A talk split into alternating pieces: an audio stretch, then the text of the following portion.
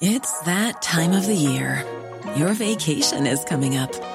You can already hear the beach waves, feel the warm breeze, relax, and think about work. You really, really want it all to work out while you're away. Monday.com gives you and the team that peace of mind. When all work is on one platform and everyone's in sync, things just flow wherever you are. Tap the banner to go to Monday.com.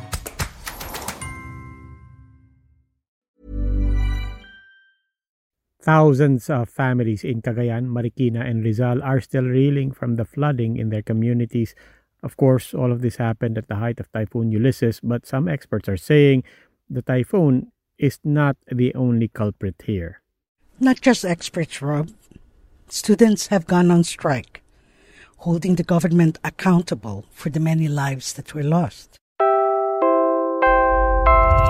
Mula po sa Quezon City, ako si Robbie Alampay, Puma Podcast. At ako si Inday Espina Varona. It's November 16. Ito ang Teka Teka, balita para sa mga hulis balita.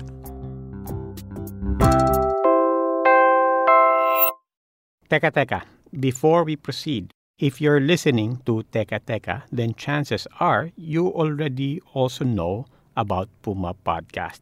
But please be aware that we have also now put Teka Teka on its own channel wherever you podcast. So if you want to binge just the news, please do follow Teka Teka. But continue to follow Puma Podcast because as you know, marami tayong ginagawa na iba pang mga proyekto. A lot of people are still trying to make sense of the flooding that took place during Typhoon Ulysses, in particular the one in Region 2. Yung worst flood to hit Cagayan Valley in 40 years. And the thing is, now we're getting the sense na hindi yung ulan ang factor sa pagbabaha or at least hindi lang yung ulan. It was the decision and the process by which water was released from Magat Dam that a lot of people, including government officials, are looking at. That's right.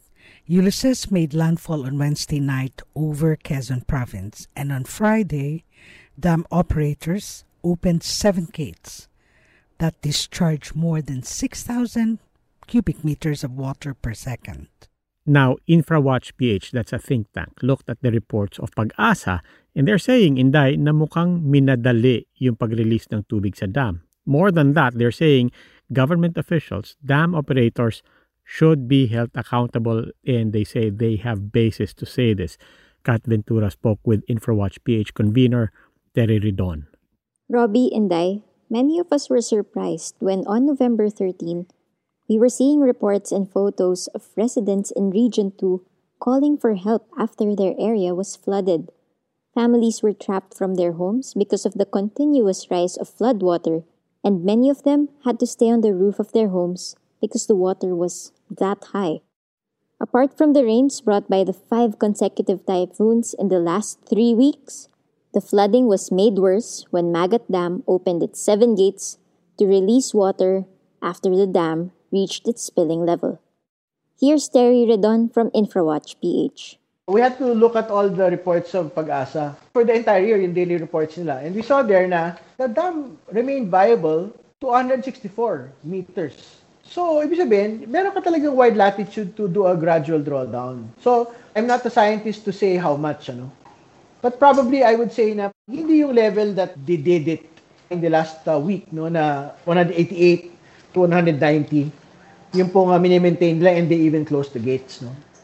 Ridon and his team reviewed Pag-asa's daily dam report in the last two and a half weeks and they found some unusual patterns in the release of water.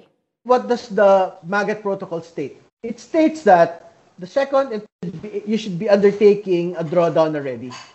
And what is the second and third day from landfall? November 9 and November 8. Kasi November 11 yung landfall eh, di ba?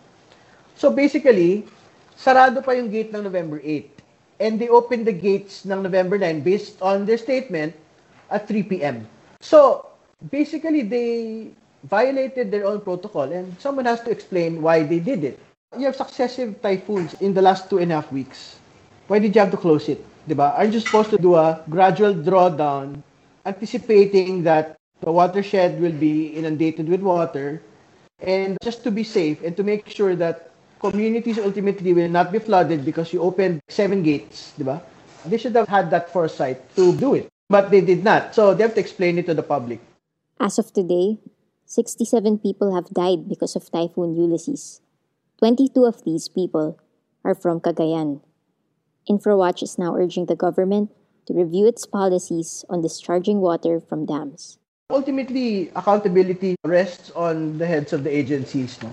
And what is very curious today is, nagtuturoan sila today eh.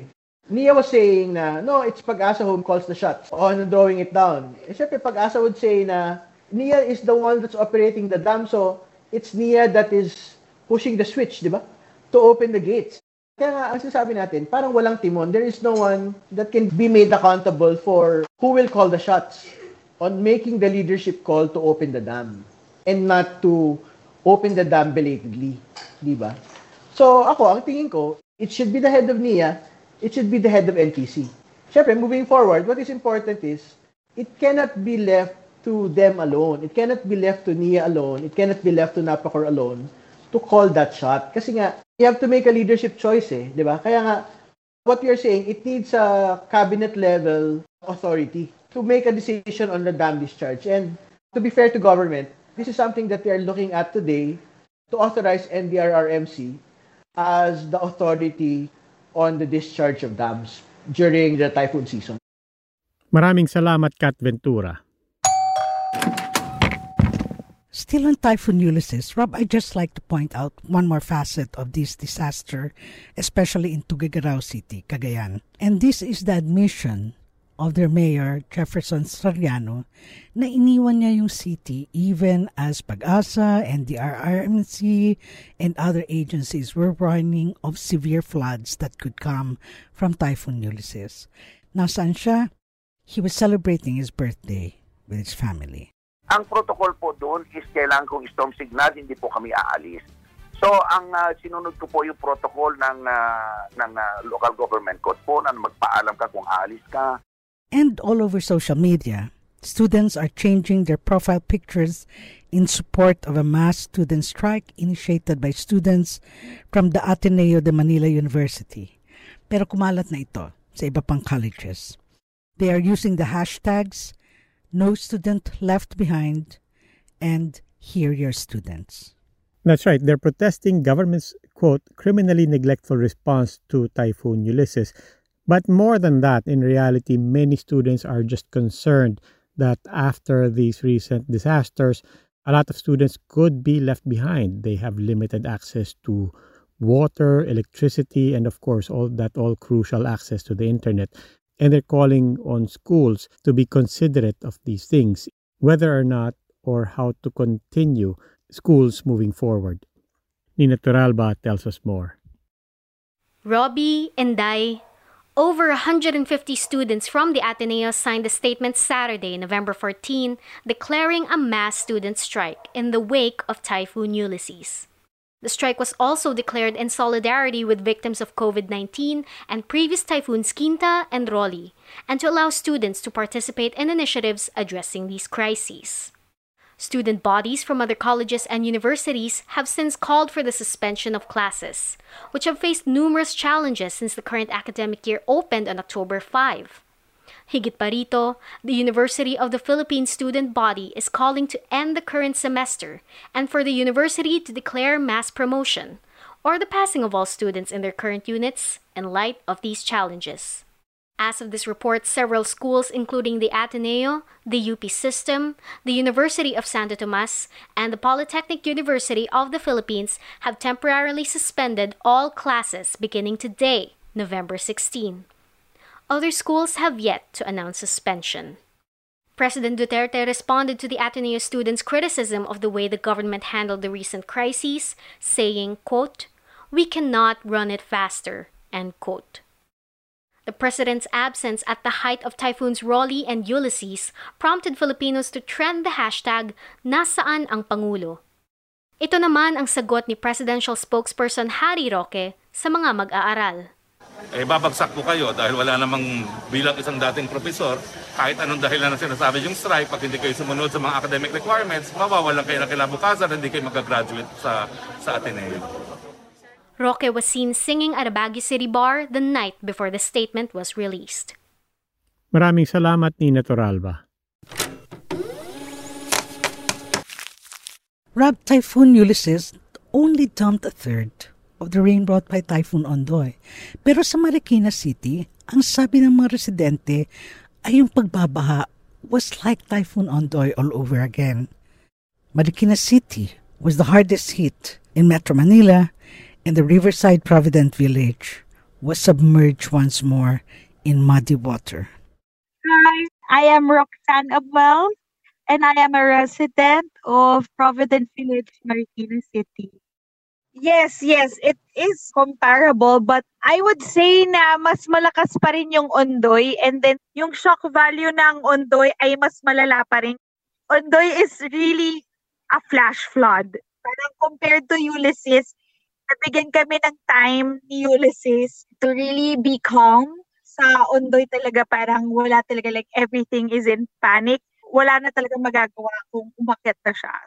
Pero yung lakas ng hangin ng Ulysses, napakalakas talaga nun for me.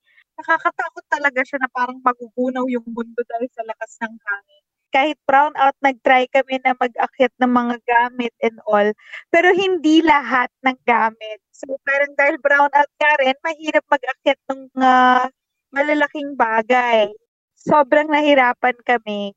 Ayun, mga 7 a.m., matutulog pa lang yung mga pinsan ko kasi hindi na nga sila nakatulog ng madaling araw. Pero biglang nakita na nila sa labas ng bahay namin na may flood water na na nag-rise.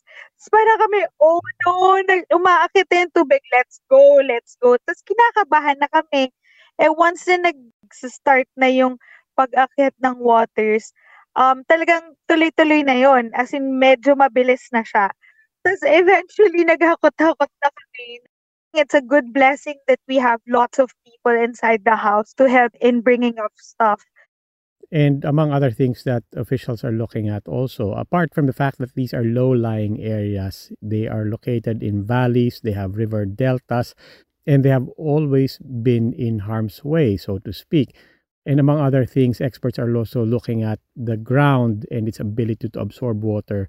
Many are theorizing that the water could have been overly saturated also given three consecutive typhoons. November 15. Yesterday was the death anniversary of slain botanist Leonard Co. It's been 10 years since Co was slain as he and his team were conducting biodiversity research in Leyte.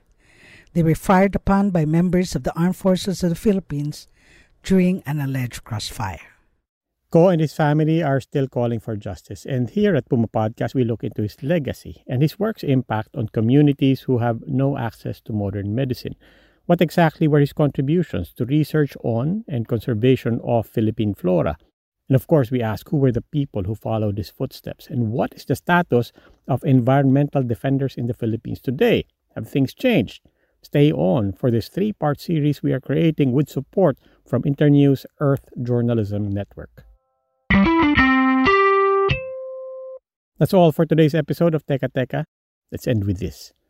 Alam nyo ba what this is about? 10, 9, 8, 7, 6, 5, 4, 3, 2, 1, 0. Ignition.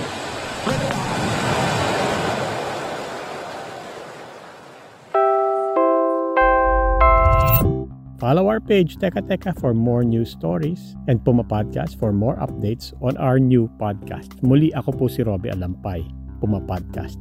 At ako si Inday Espina Varona. Teka Teka like Puma Podcast is available on Spotify, Anchor, Stitcher, Apple Podcasts, Google Podcasts, or wherever you listen. This episode was produced by our executive producer, Kat Ventura. It was edited by Mark Casilian. With reports from Nina Toralba and Crix Casilian, Maraming salamat po.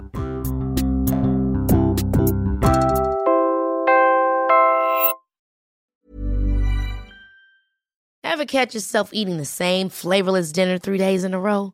Dreaming of something better? Well, HelloFresh is your guilt-free dream come true, baby. It's me, Keke Palmer. Let's wake up those taste buds with hot, juicy pecan-crusted chicken or garlic butter shrimp scampi. Mm. Hello Fresh. Stop dreaming of all the delicious possibilities and dig in at HelloFresh.com. Let's get this dinner party started.